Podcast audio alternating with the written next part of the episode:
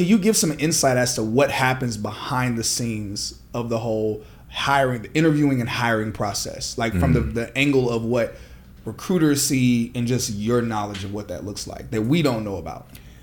That's a lot. Yeah, it's a lot. And that's why I tell people, we'll get into it, but it's really so many variables involved in hiring someone.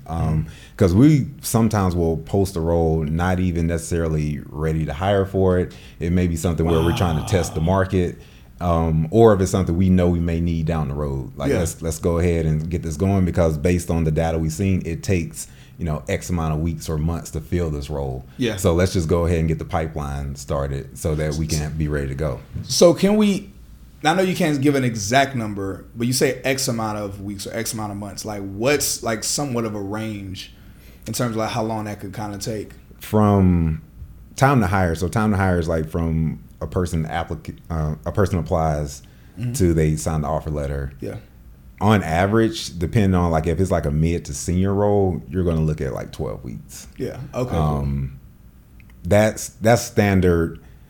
Nothing's on fire type of recruiting operations. Yeah. Now, if something happened, we need to pivot quickly. Like, we really need to get someone in. Someone resigned. We didn't think it was going to resign. Mm-hmm. Recruiters have the capability. Okay, like, all my focus is on this. Like, we're going to get this knocked out. Yeah. In half the time. But if we're just letting the process flow, like, it can definitely take 12 weeks for like a mid to senior position. When a fire happens or something happens unexpected, someone resigns.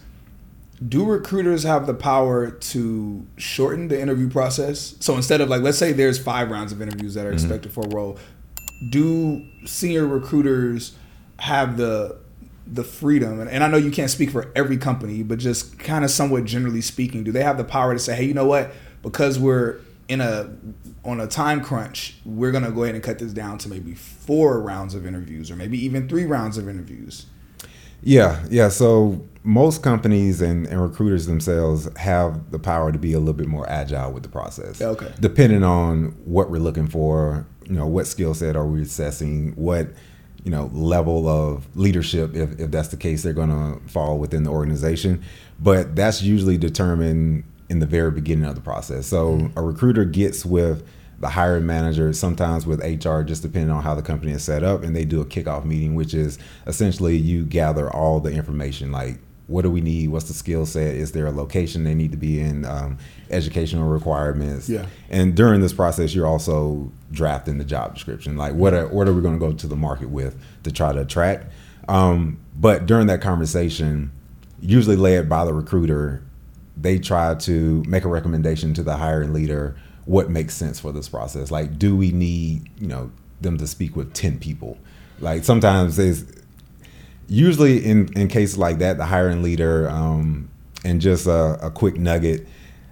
Oftentimes hiring leaders want these very elaborate hiring processes just so that if it goes south, there's blame to go around, just to be honest. Like, it's like I wasn't the only person that said, like they spoke with all these different people and we all made a decision to hire this person. So I've seen that a lot. And that's something that the recruiter has to try to manage. It's like, this isn't the way we should go about doing it. Like, we should do the assessment and just be confident in our decision.